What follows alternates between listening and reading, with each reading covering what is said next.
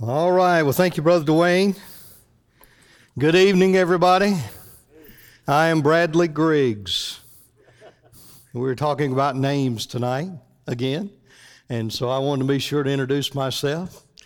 But we're uh, it's good, so good to see you tonight. I, I do want to share something with you. I got called just before the service began tonight. Kim Odom, uh, Pastor Andy John's minister assistant. Most of you know Kim.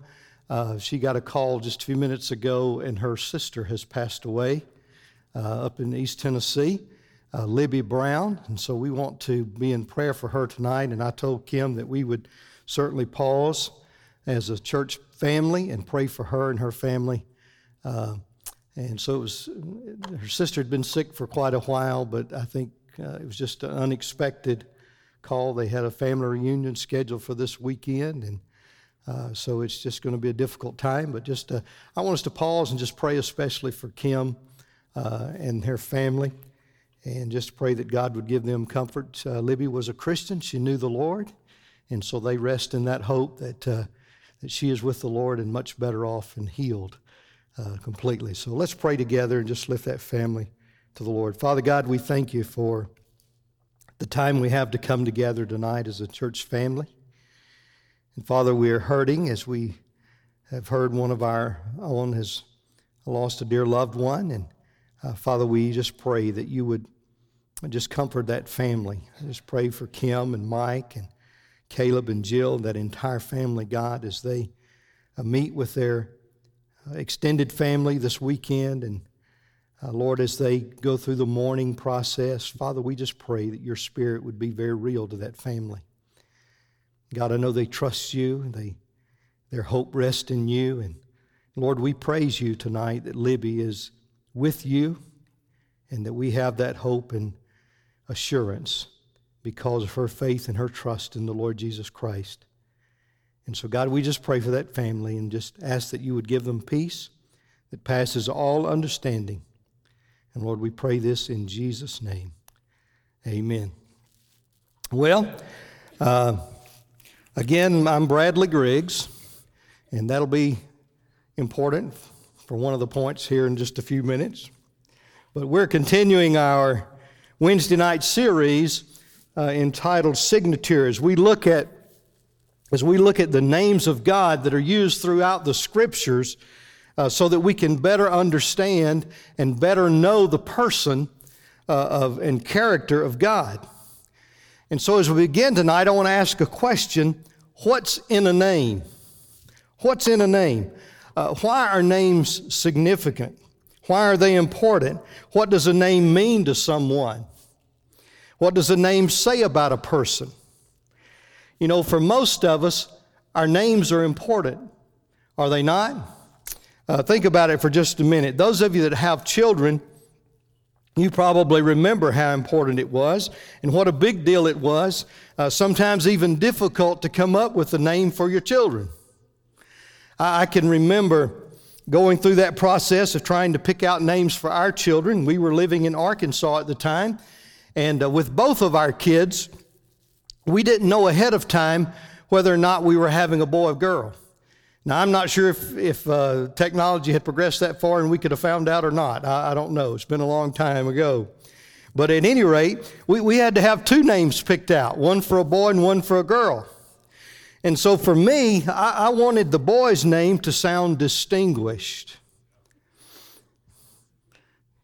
You know, that's a little selfish, I guess, but I, I, wanted it to sound distinguished. And we also wanted to use family names.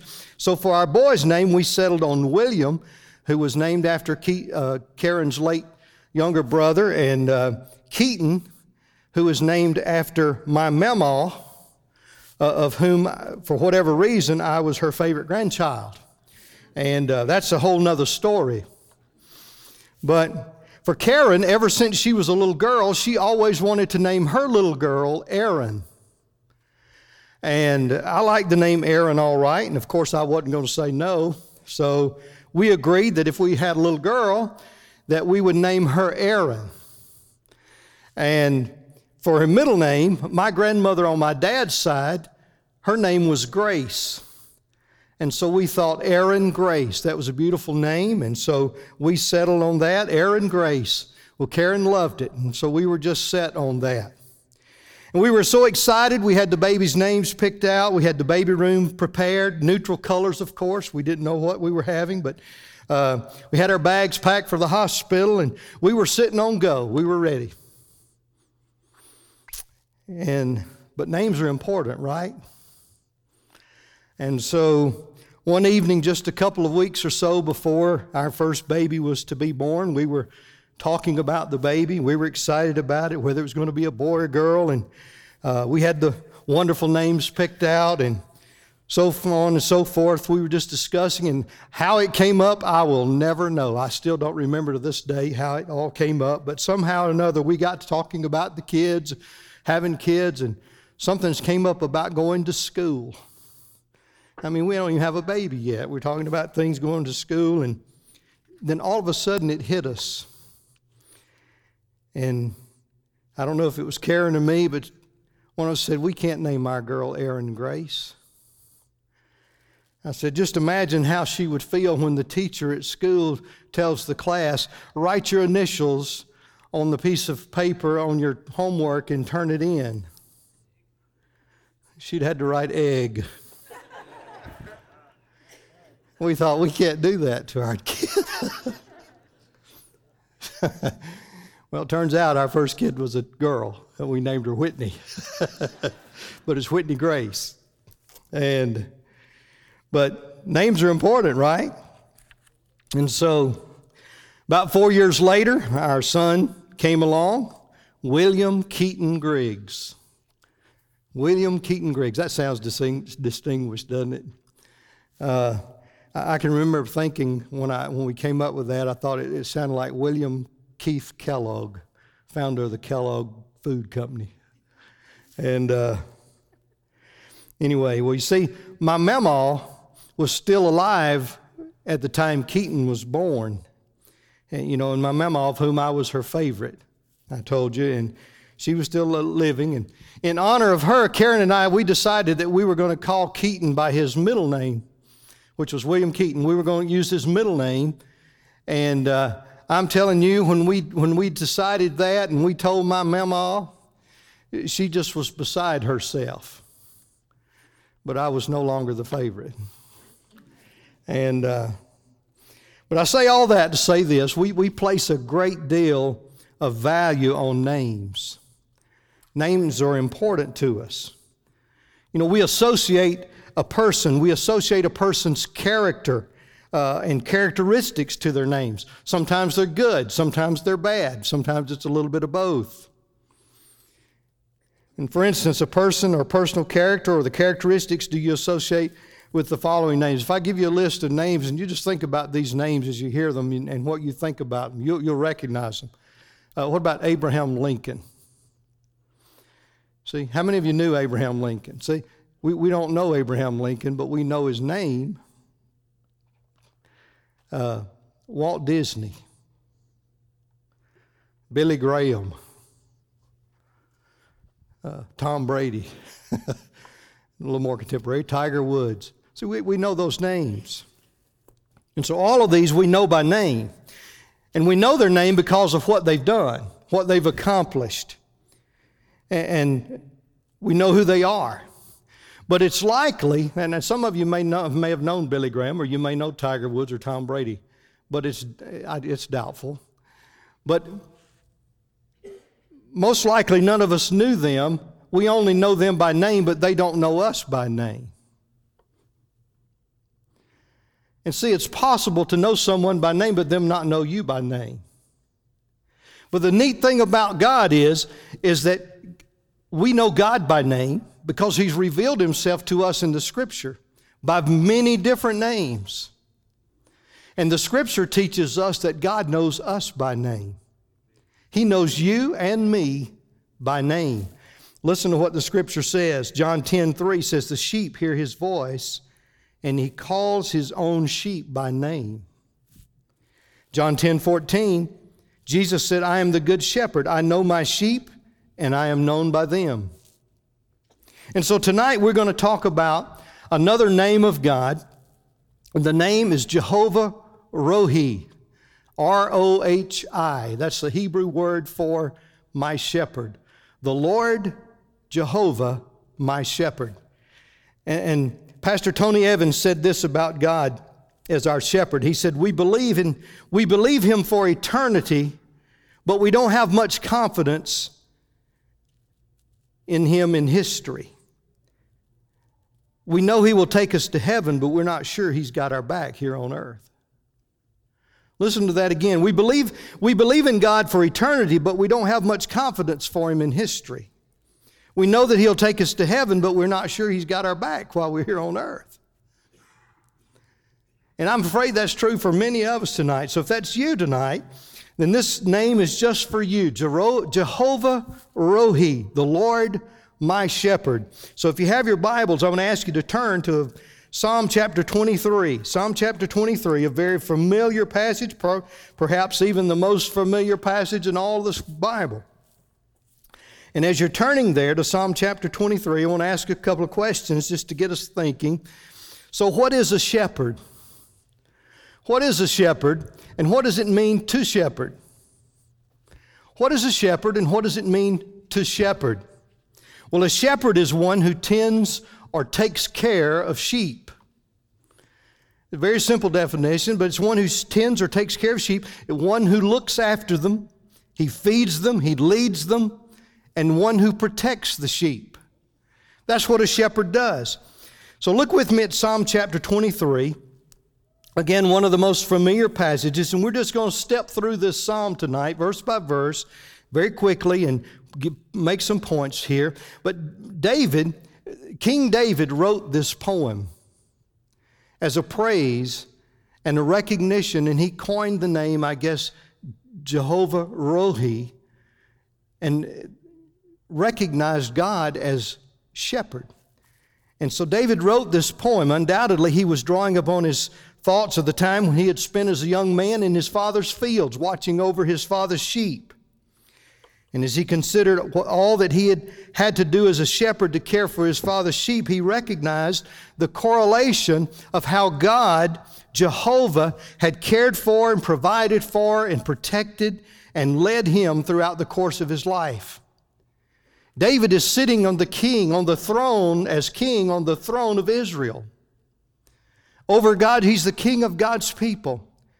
And he's writing this poem thinking back to the time at, that he worked as a shepherd in his father's field. And he makes that correlation. He sees the correlation there of how God has taken care of him, how he's protected him, how he's delivered him, how he's provided for him. And so, beginning in verse 1, notice that David writes, The Lord Jehovah, the Lord Jehovah is my shepherd, my Rohi. And note the statement that David writes here, The Lord is my shepherd. It's in the present tense. And that's important.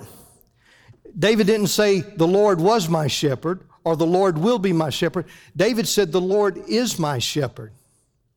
It's in the present tense. And so, by placing God in the present tense, David is acknowledging that God is continuing to watch over him. God is continuing to care for him. God is continuing to provide for him. God's continuing to protect him. It's in the present tense. Jesus said in the New Testament, I am with you always, present tense. God, you remember as Pastor Andy John shared with us a couple of weeks ago when God revealed himself to Moses and he said, I am who I am? That's present tense. It's present tense. We cannot escape the present tense of God. There's no way that we can escape the present tense of God. He's always present. He's right here, right now. He's a right now God. And note also that David, in this passage, in the first few words there, says, The Lord is my shepherd. The Lord is my shepherd. He's letting us know that our God is a personal God, He's a personal shepherd. He's not only interested in the entire flock, God's interested in the individual sheep. God cares for you individually. And so David then begins to tell us in the second part of verse 1, he begins to tell us the ways that God takes care of his sheep. Look what he says The Lord is my shepherd, I shall not want. I shall not want. In other words, the shepherd has provided all of his needs. And this is true of a good shepherd. A good shepherd. In Jeremiah 3, verse 24, God promised to provide a shepherd for those who belong to him, a shepherd who will care for them, for his people, so that they'll not be afraid, they'll not be dismayed, nor they'll lack anything. That's what the scripture says. In Ezekiel chapter 34, verses 2 through 4, God defined what a shepherd is expected to do for the sheep. He's to feed the sheep, strengthen the weak, heal the sick and the injured, find the strays, and seek the lost. That's what God does for sheep. And so, even more in verse in John chapter 10, verse 11, the good shepherd, the Bible says, lays down his life for his sheep. And so you see, the best shepherd is the one who's willing to die for the sheep. And that's exactly what God did for us. And when we choose Jesus as the good shepherd for our lives, we're choosing the one who died on our behalf. And so, but here's the difficulty for so many. In order for you to choose him as your shepherd, you first of all got to see yourself as a sheep. That's not a pretty sight. How much do you know about sheep? There's several characteristics that are common to sheep. Sheep, the sheep is not the smartest animal in the barn. Some people have said that the sheep is about the dumbest animal that exists. Did you know if a sheep gets up, if you have one sheep in a flock and it gets up, you have one that gets up and starts walking in a circle, there'll be others that'll get up and follow it and walk, walk in a circle behind it. And they're not going anywhere. That's just the nature of the sheep. And so they need a shepherd. If they're going to get to where they're going, they need a shepherd. And so that's a characteristic of the sheep. Sheep are also defenseless, they're easy prey, they need protection. You know, and sometimes in our life we think we're strong and we've got it all together until a crisis arises or until the devil attacks. And then we need protection, right? sheep can't clean themselves. They have no way to clean themselves. You know, they got all that wool, it collects all the sweat. Ugh. Just think about it. And how the things hang on, the dirt and the grime, and everything just hangs and hangs up into that wool. And so they can't clean themselves. They're dirty, they're smelly. A sheep needs cleansing. A sheep needs to be cleaned. And so we think we're good until we actually really and truly compare ourselves to the Good Shepherd. And when we do, we find out that we need cleansing. And listen to this about the Good Shepherd. The scripture says he's faithful and just to forgive us and cleanse us from all unrighteousness. Sheep are also needy. they're needy, they're dependent, they're, they're prone to wander.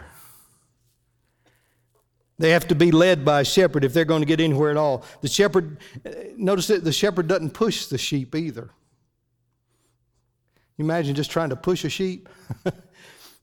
the shepherd doesn't push the sheep, he leads them. And that's the same thing that's true for us. God, is, God doesn't force himself on us. He's not going to force himself or his mercy or his goodness upon us.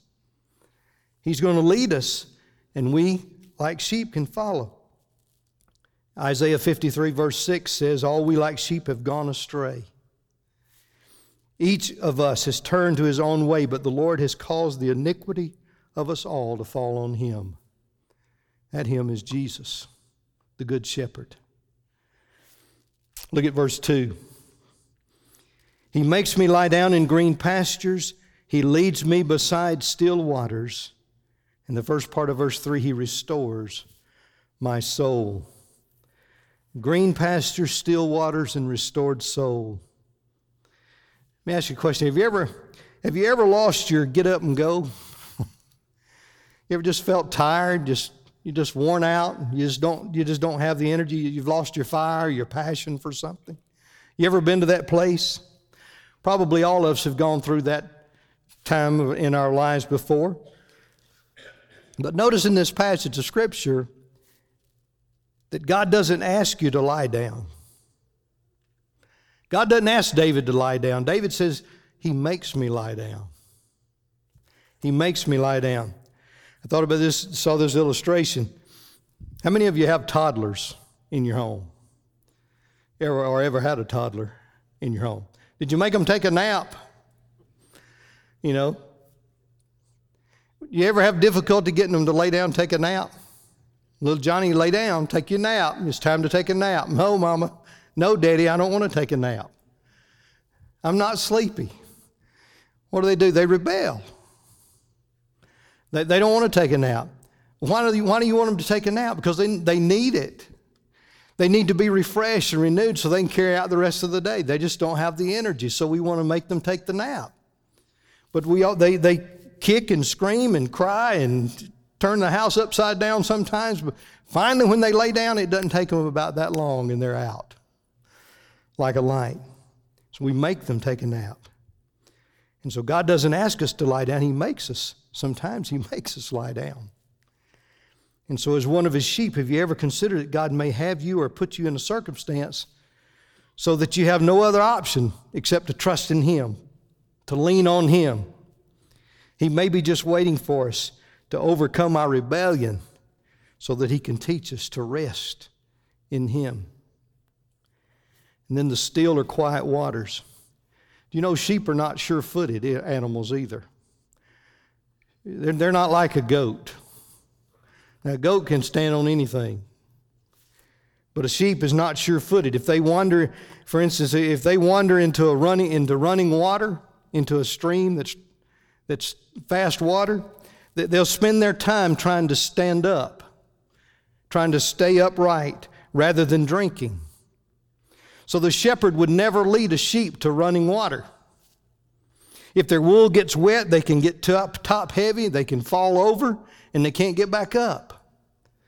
And they can, they can drown. So a shepherd doesn't lead the sheep to running water. He leads them to still waters.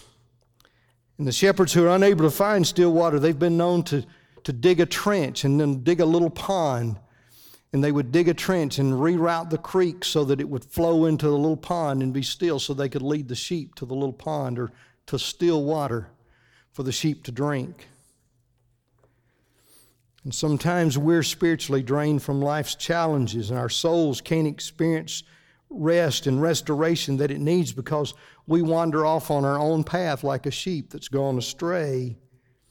And we're trying to fix things ourselves rather than looking to God, the Good Shepherd, who wants to lead us to green pastures and still waters.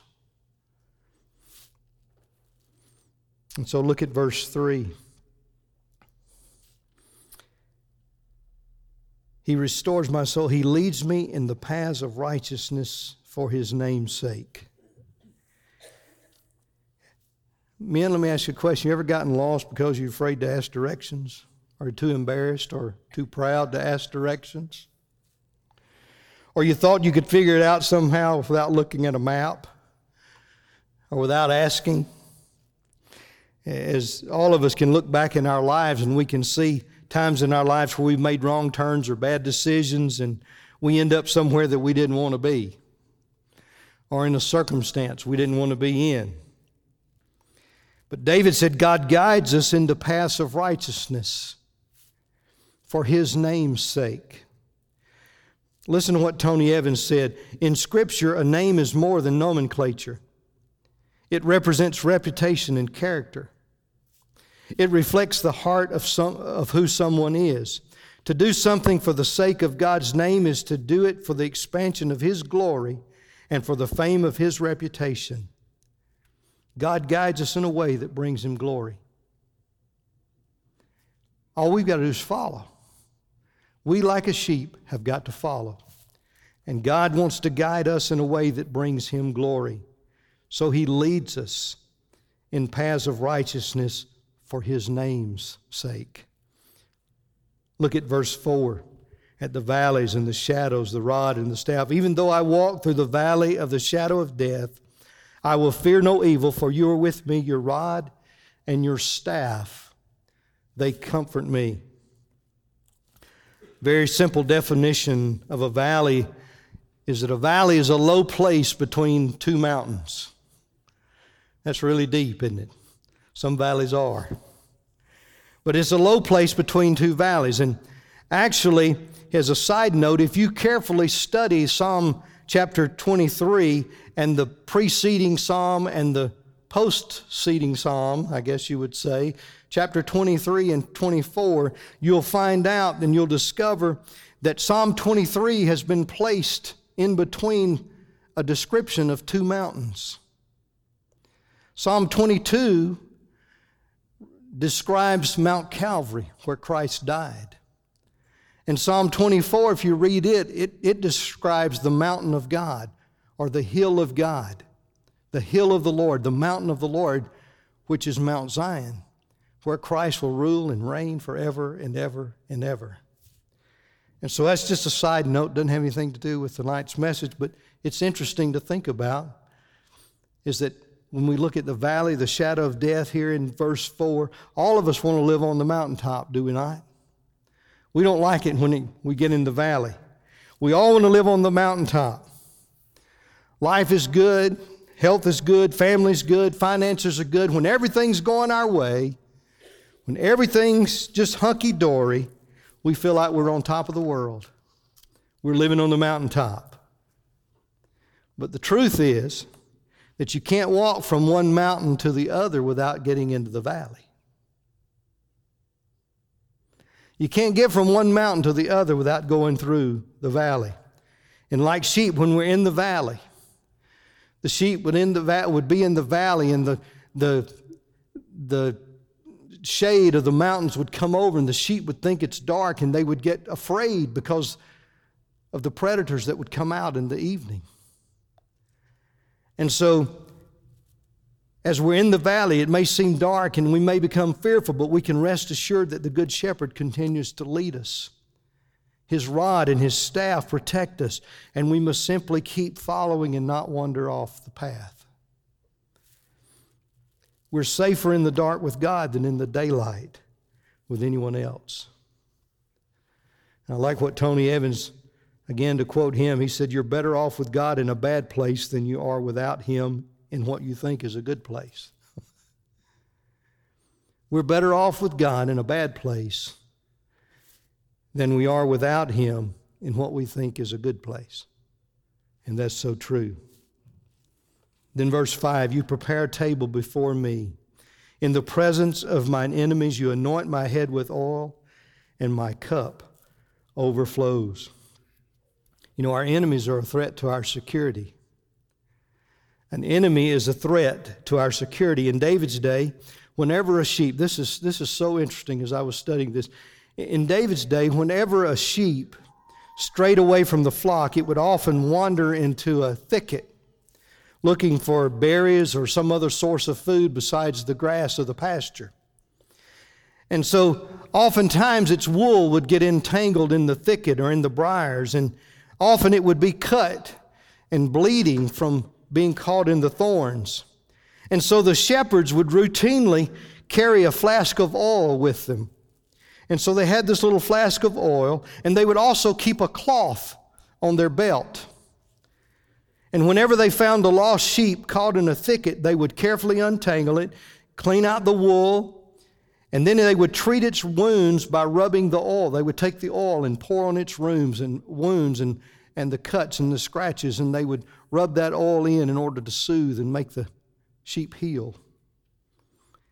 And then they would take the cloth from their belt and they would spread out that cloth on the ground and they would place a little bit of grass and some hay or dry feed on top of that cloth so that the sheep that was lost could eat.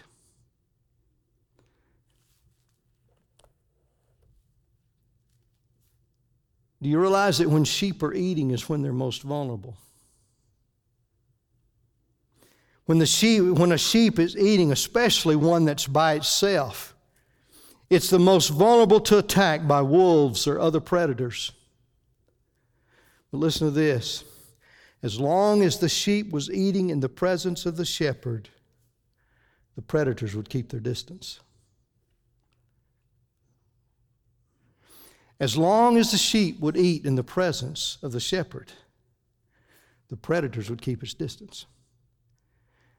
That ought to encourage us tonight.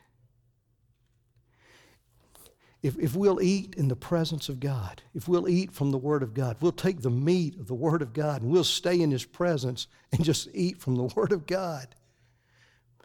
The predators, the devil, the predators will keep a distance.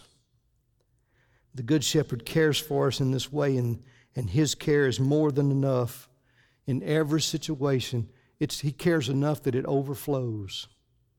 My cup overflows.